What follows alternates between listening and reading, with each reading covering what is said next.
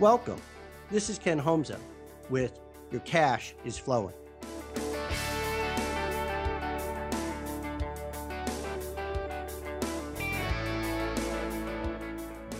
Welcome back.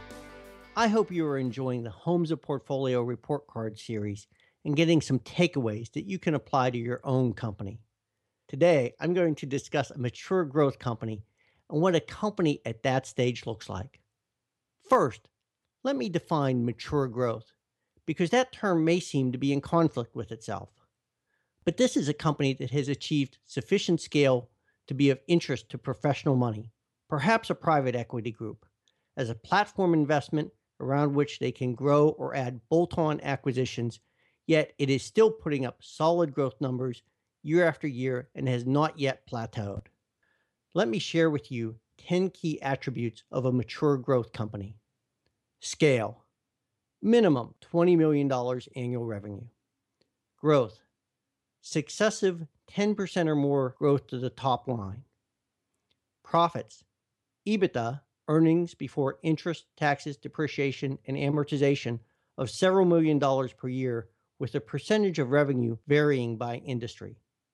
Executive a well developed management team with the CEO focused on strategic and growth issues operations.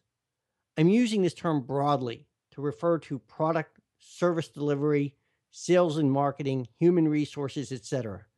But all functions are running smoothly. And while the resignation of any key leader might be painful, there are others who are able to step in and fill the void.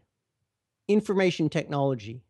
This company makes use of the latest tools to create efficiencies throughout the organization.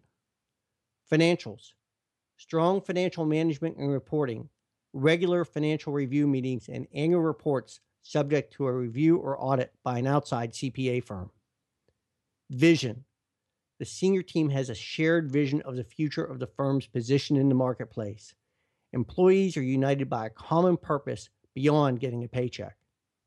Planning. The company is operating on an annual budget and most likely a three to five year strategic plan as well. Succession. There are formal succession plans in place with Keyman Insurance and other tools to ensure the survival of the firm in the event of the death of a key leader.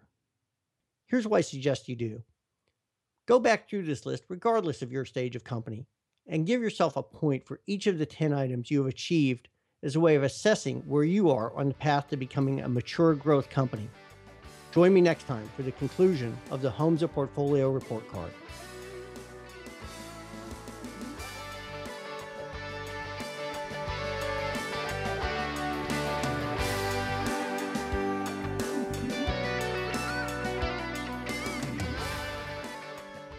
I hope you've enjoyed today's edition of Your Cash is Flowing with me, Ken Homza. For more information, visit homza.com.